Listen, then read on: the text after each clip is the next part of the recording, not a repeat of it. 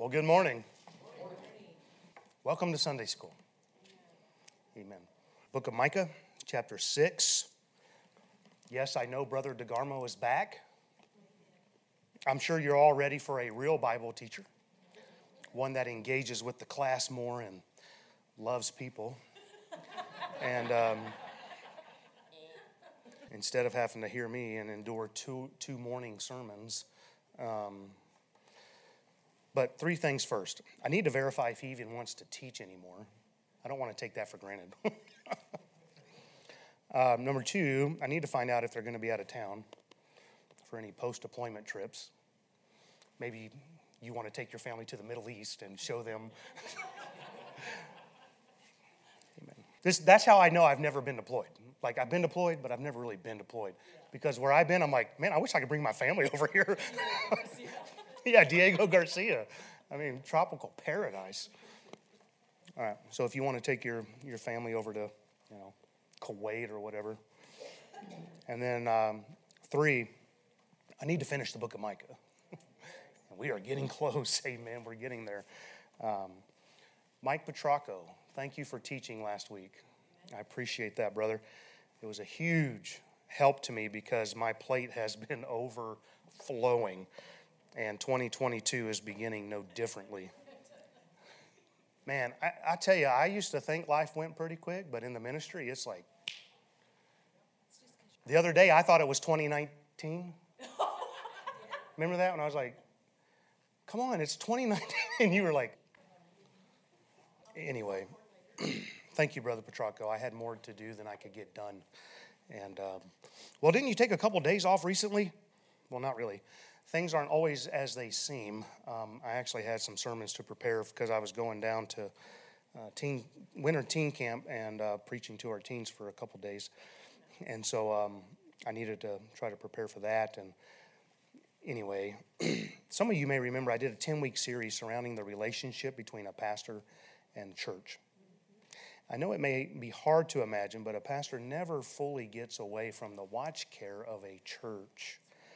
Uh, most of the times, what you may see as time off is just reshuffling priorities. Um, for example, um, I, I, was preparing for that, that winter camp thing here recently. Um, I, I, would say the only time I've really felt like it, has been a good getaway was our 25th anniversary trip to South Padre Island. And uh, um, South Padre is where it's at. I mean, that's, uh, that's where it's at. And so, um, great restaurant there. And, and so, we're going to probably drive down there just to eat again. Now, I want you to know that's not a complaint.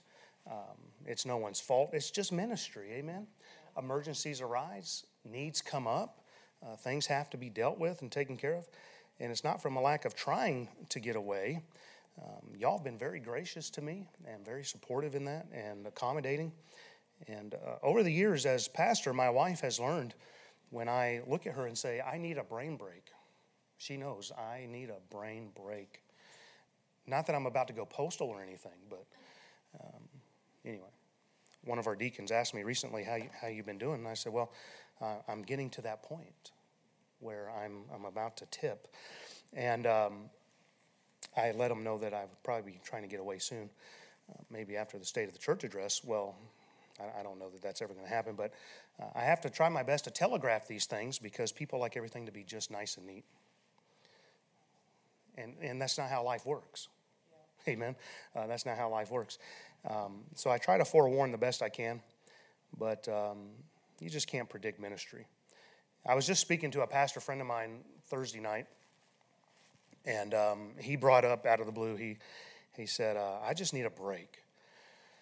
And I said, Yeah, I understand what you're saying. He said, It's not the demands. It's not that I'm depressed. It's not the frustrations. And I'm not questioning my call. He said, I just need a break. And I said, Yeah, it's hard to explain sometimes. Um, you know, I, I, try to tell people I'm not out on a ledge. You know I mean? I'm, it's not like I'm contemplating uh, leaping off something. I, it, it's not that I, I want to, you know, replace the deer heads with deacon heads or something like that. That's, that's not the, the thing.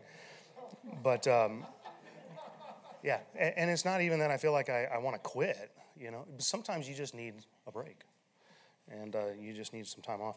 And um, we both agreed with the statement it's best to come apart before you come apart. And then we laughed about it and we moved on. And I think we're both in the pulpit today. anyway, just I, I, just have to say these things because if I ever do get away sometimes, I want you to know it's not to eat chips and watch movies. it would be for the sake of being able to pray, hear from God with less distractions. And that's why I like to get in the car and just drive. Um, I did that once. I ended up in San Francisco. I, don't know why, but that's where I ended up. And um, it's just good to drive, stress relief, get alone with God. And uh, in fact, in trying to motivate me to lose weight, my beautiful wife, she said, If you'll hit your goal weight, I'll let you take a trip, a road trip. I said, Girl, I don't need you telling me what I can and can't do. I'll do what I want when I want. You know, in all seriousness, as pastor, you start to view certain scriptures a little bit differently. And uh, it's because now you see a different side of things. And, and that happens in everybody's life. Um, maybe certain scriptures before kids have a different meaning when you have kids, and, and so on and so forth. And, uh, and just life as life changes. Uh, one of those accounts is uh, right after Jesus is baptized. Um, has kind of just taken on a different appreciation for me. And uh, he, was, he was baptized, the Spirit of God came down upon him. God speaks from heaven, This is my beloved Son, in whom I'm well pleased. And in the next verse, I like Mark's wording in, in Mark's account. It says in chapter 1 and verse 12, and immediately the Spirit driveth him into the wilderness. Matthew and Luke both say that Jesus was led of the Spirit into the wilderness, but Mark says Jesus was driven by the Spirit into the wilderness. And sometimes the Spirit has to drive us to get us alone with God. And I think sometimes the circumstances we go through that we've talked about in Micah chapter 6, that God brings us to these circumstances, I think sometimes God's just trying to say, you know, I just want a fellowship with you. I just want to be with you. But you're too busy. Even in the ministry. Martha, you're cumbered about with much serving. Just sit at my feet and hear what I have to say. And sometimes the Spirit has to drive us away. And, and here's, the, here's the thing here you can't schedule it, you can't predict it. It's not always the best timing, but it's of the Lord. Jesus had just showed up on the scene. Uh, imagine all the buzz that's taking place. Jesus shows up on the scene, his public ministry is beginning. Uh, people are excited that the time has finally been fulfilled.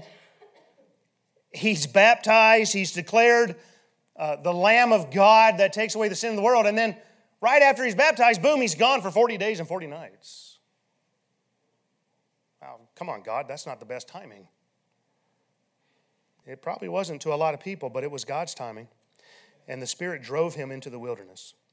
And, and it's noteworthy that while Jesus was away in the wilderness, he wasn't just chilling in the wilderness, soaking in the sun. He was tempted of the devil that whole time. It wasn't just at the end.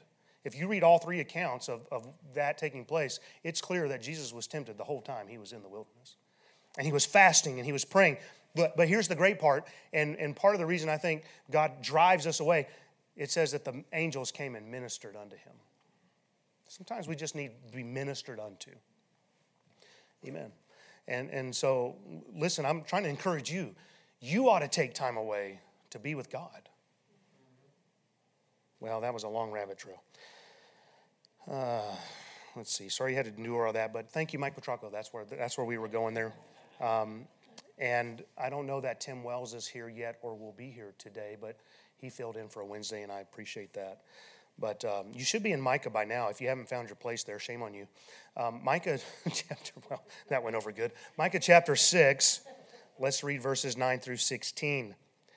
The Lord's voice crieth unto the city, and the man of wisdom shall see thy name. Hear ye the rod, and who hath appointed it? Are there yet the treasures of wickedness in the house of the wicked, and the scant measure that is abominable? Shall I count them pure with the wicked balances and with the bag of deceitful weights? For the rich men thereof are full of violence, and the inhabitants thereof have spoken lies, and their tongue is deceitful in their mouth. Therefore also will I make thee sick in smiting thee, and making thee desolate because of thy sins. Thou shalt eat, but not be satisfied, and thy casting down shall be in the midst of thee. And thou shalt take hold, but shalt not deliver. And that which thou deliverest will I give up to the sword. Thou shalt sow, but thou shalt not reap. Thou shalt tread the olives, but thou shalt not anoint thee with oil. The, and sweet wine, but shalt not drink wine. For the statutes of Omri are kept, and all the works of the house of Ahab, and ye walk in their counsels that I should make thee a desolation in the, inhab- in the inhabitants thereof and hissing. Therefore, ye shall bear the reproach of my people. Sorry, I got a big old crease in my Bible here and it's messing up the text. Um, and my wife knows how much I hate this, and I'm going to have to get a new Bible now. Um, so, over the last two lessons, we've covered verses 9 through 12. We saw in, first, in verse 9 that it is actually God's goodness which causes him to cry out unto us, trying to get our attention. He wants us to hear the rod approaching. Judgment is on the way, and he wants us to respond to it before the rod has to be applied. And I think that's how we are as parents. We give a warning, hoping that there'll be correction, not wanting to apply the rod. And God, as a loving father, he, he warns us ahead of time and he tells us that this is what is going to result if we're not careful. And he cries out unto us and, and he wants us to know that the rod is approaching. And, and all God really wants from us is our fellowship. He just wants us to be in touch with Him. And we have to learn to recognize God's working through our circumstances. I don't want to repreach that. We, last time we saw in verses 10 through 12 how God abhorred their wicked balances, their deceitful weights, their treasures of wickedness, he calls them. They, they were gaining by defrauding people. Remember that as God's children, a good name is rather to be chosen than, than great riches, than silver and gold. Listen, there's nothing wrong with having great riches. God's okay with that. Thank God for those rich Christians that are very um, faithful to give and to be a blessing to others. But I, I, would tell you this if you have to choose between great riches and a great name, forsake the riches. Choose the great name. Um, that's what God would want. Now, I didn't get through all of my lesson last time, but I was in the process of trying to highlight how um, this continued indictment we're reading here in the last half of chapter 6, it actually is ties in to verse 8 and it is direct contrast. God is God had said in verse 8, look, look at what he said there. Um, he has showed, well, Micah saying this, but we know it's from God. He has showed thee, O man, what is good. What doth the Lord require of thee but to do justly and to love mercy and to walk humbly with thy God? God said, This is what I require. This is what's good. I just want you to do justly. I want you to love mercy. I want you to walk humbly with me. And then I, gave you my opinion there in verses in, in, verse 7, verse 6 and 7, that it, sounds like, you know, they're kind of just being snarky about the whole thing. Uh, you know, God, it's never enough for you. I, I, I, could bring you all of this. I could bring you the, the fruit of our uh, uh, of, of the firstborn, and we could offer our children, and, and, that still wouldn't be enough for you. God says, "This is what I've this is what I've required." And, and I think it's that attitude here. God continues to lay out this indictment, and He says, "Oh yeah, you think you're doing justly? Then why are there treasures of wickedness? Why are there false balances? Why are there deceitful measures?" And, God is showing that he's justified in what he's bringing against them and trying to get them to see. They were not doing justly. We saw in verse 12 the rich men thereof are full of violence. And the inhabitants thereof have spoken lies, and their tongue is deceitful in their mouth. So not only did they not do justly, but they also did not love mercy. They were violent. They were oppressing their, their kinsmen. They were liars and they were deceitful. And then, of course, there's a lot more we covered. If you missed it, please listen. But look again here at verses 13 through 15 as we move on. Therefore, also will I make thee sick in smiting thee and making thee desolate because of thy sins. Thou shalt eat but not be satisfied. And thy casting down shall be in the midst of thee, and thou shalt take hold but shall not deliver. And that which thou deliverest will I give up to the sword. Thou shalt sow, but thou shalt not reap. Thou shalt tread the olives, but thou shalt not anoint thee with oil, and sweet wine, but shalt not drink wine. Um, God says He was going to make them sick in smiting them, Uh, making them desolate. They would become sick. Remember from verse 9, the Lord's voice is crying out to them. He wants them to hear the rod approaching. The wise in the land, they would respond appropriately. But to the rest who refused God's call, they would be smitten of God.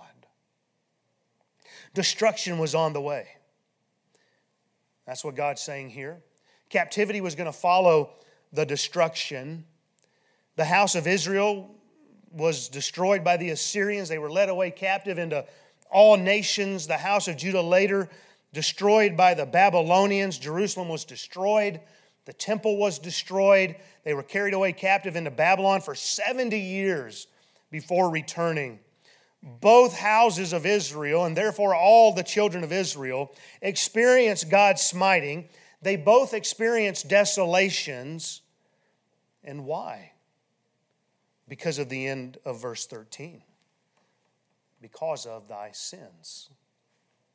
There's a penalty for sins. What's the principle here? And, and we see it played out in the other two verses, but what's the principle here? Um, you reap what you sow. You reap what you sow. Be not deceived, God is not mocked, for whatsoever a man soweth, that shall he also reap. So, just as they had smitten the poor with the rod of oppression, God's going to smite them with his rod and oppress them. And in so doing, they were going to be made sick to their stomach because of the treasures of wickedness. And that sounds interesting, but when you read Job uh, 2015, it makes a lot more sense.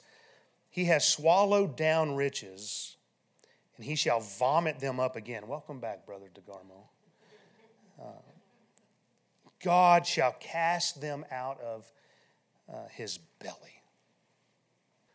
That which they thought was going to benefit them was just going to make them sick, uh, spiritually sick. In verse 14, they would eat and not be satisfied. They'd be cast down and they wouldn't be delivered.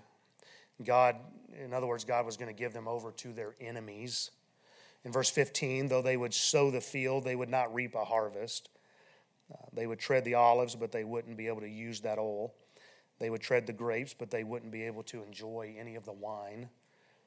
Uh, in, in other words, all the riches they got, they were not going to be able to enjoy that which they got by deceitful means, God says you're not going to enjoy it. It's, and it's because of your sinfulness I have to deal with you. By the way, the wages of sin is death. But the gift of God is eternal life through Jesus Christ our Lord. If you're without Christ today, the wage of your sin is death. And that death is going to lead to an eternal separation from God in a place called hell. That's not fair. It's because of your sins. God's dealt with that. He sent Jesus Christ to bear your sins. He bore all the sins of the world. All you have to do is receive the free gift. Now, Matthew Henry wrote this What is got by fraud and oppression cannot be kept or enjoyed with any satisfaction. Oh, that's good. What is got by fraud and oppression cannot be kept or enjoyed with any satisfaction. And that's the, the picture here. Now, uh, the last thing, verse 16. So, what we've seen so far is we've seen three things that you're supposed to do, Israel. You're supposed to do justly, you're to love mercy and walk with God. You're not doing justly because you're using false balances and deceitful weights. You're not loving mercy because you're full of violence. And here in verse 16, we're going to see they're, they're, they were not walking humbly with their God. Look, look at what it says For the statutes of Omri are kept, and all the works of the house of Ahab, and ye walk in their counsels, that I should make thee a desolation, and the inhabitants thereof in hissing, Therefore, ye shall bear the reproach of my people. Um, they're charged again here with idolatry. This is, this is the last of what ties back to verse 8, but um, God said, I want you to walk humbly with me. Walk humbly with your God. They're not doing that.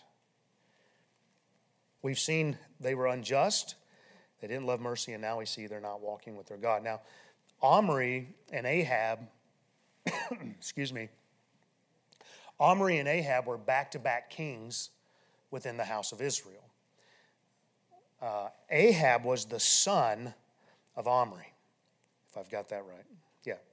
Ahab was the son of Omri. They were both wicked kings, which, by the way, all the kings within the house of Israel did wickedly. Not one of them did right before the Lord.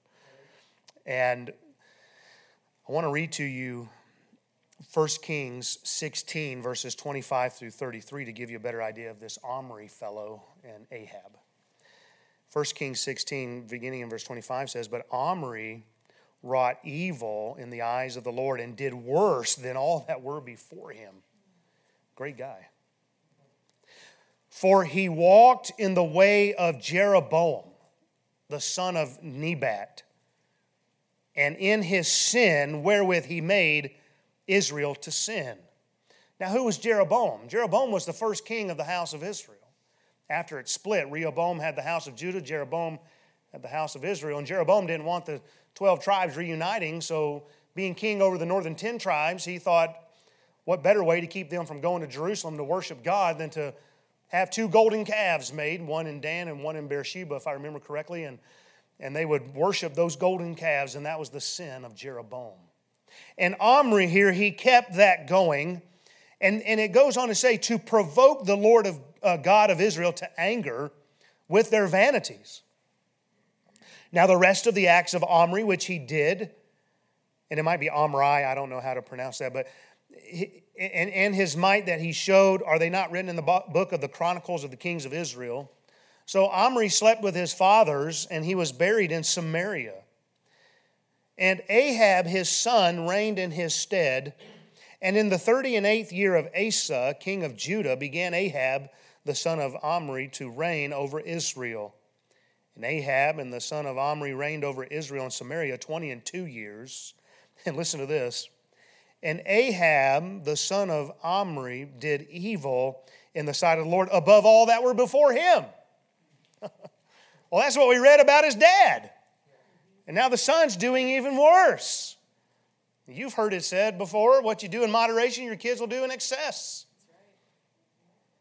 That's the danger of putting temptation before them. You may have a handle on it, but they may not. And, and Ahab, he did worse than Omri, and it came to pass as if it had been a light thing for him to walk in the sins of Jeroboam. Ahab did so much worse, it was like, uh, man, Jeroboam, it looked like it wasn't quite that bad. That he took to wife Jezebel. We all know Jezebels, amen? And never name your daughter Jezebel. Amen. Wicked, ungodly woman. And, and listen, wives have power over men, husbands, it's crazy. And she just really took Ahab to a whole nother level of wickedness. She was the daughter of Ethbaal, king of the Zidonians. And, and then it goes on to say, and went and served, talking about Ahab, went and served Baal and worshiped him. And, and listen to what he did. And he reared up an altar for Baal in the house of Baal which he had built in Samaria. And Ahab made a grove, and Ahab did more to provoke the Lord God of Israel to anger than all the kings of Israel that were before him. Now that's saying something because they were all wicked. 1 Kings 21, verses 25 and 26. But there was none like unto Ahab, which did sell himself to work wickedness in the sight of the Lord, whom Jezebel his wife stirred up. And he did very abominably in following idols, according to all things, as did the Amorites, whom the Lord God cast out before the children of Israel. Now, the great thing about Ahab was he eventually humbled himself. Elijah had come and foretold of God's judgment against him and his house. And when you're told that dogs are going to lick your blood, it, it kind of makes you straighten up a little sometimes. And, and, and when you're told by the prophet that dogs are going to eat your dead wife, you, you kind of wonder, well, maybe I'm really off track here. And anyway, he eventually humbled himself, but um, God would still bring judgment after his life. But these two kings did very wickedly. They built upon the wickedness of Jeroboam's idolatry. Their wickedness was continued to be practiced throughout the house of Israel's history. The house of Judah would eventually adopt their idolatry, and this would go on throughout their history. But Isaiah 9:16 says, "For the leaders of this people cause them to err, and they that are led of them are destroyed." The leadership in the land is so critical. Can I get an amen right there this morning? I, listen, if you can't tell a difference between President Trump and President Biden, come and see me. There's a big difference. I'm not saying one's a righteous man and one's not, but one's a leader and one's not. I can deal with the orange skin. All right, let's not get too political. Yeah, amen, brother. In Micah's day, they were said to still be walking in the counsels of Omri and Ahab. So think about all I just read there from Kings. God here says you're still walking in their statutes. And, and obviously, God's got a problem with this. God has sent the prophets to them to warn them to straighten up, but they just continued going on in their rebellion. Jeremiah 7:24, but they hearkened not, nor inclined their ear, but walked in their in the counsels and the imagination of their evil heart, and went backward and not forward. You see, there was a generational sinfulness. And boy, we are seeing that in America today. There was a generational sinfulness. And we should learn that our impact, or our actions will have a great impact on the generations that follow us. I think sometimes the only reason we're still blessed is because we're still reaping some of the fruit that our founding fathers planted way back then. What are we going to do when that harvest is over? And listen, we ought to take heed, is what I'm saying. We, we ought to take heed as God's people that we ought to be doing justly, loving mercy, and walking humbly with our God because the generations that are coming after us are dependent upon us walking right with God. It was the leadership that failed Israel, and the, and the whole nation went after it. And, and listen, we got to step it up. That's what I'm saying this morning. We got to step it up as God's people. Our children are depending on us. Our grandchildren are depending on us. Even generations that may still be to come if the Lord tarries, they're depending on us. We've had men coming here on 4th of July, God and Country Rallies, first time I was here, and I remember them standing up saying, Our generation has failed you. Sounds like our generation could say the same thing. Righteousness exalteth a nation, but sin is a reproach to any people because of their idolatry, because they few, refuse to walk humbly with God, desolation is on its way. They would bear their reproach. Now, it says there would be a hissing. They would be, what, what it means is they would be derided. it's, it's akin to being reproached. And it just means that there would be an amazement in how in the world did this happen to this nation? Deuteronomy 28 37, and thou shalt become an astonishment, a proverb, and a byword among all nations whither the Lord shall lead thee. Jeremiah 18 16, to make their land desolate and a perpetual hissing. Everyone that passeth thereby shall be astonished and wag his head.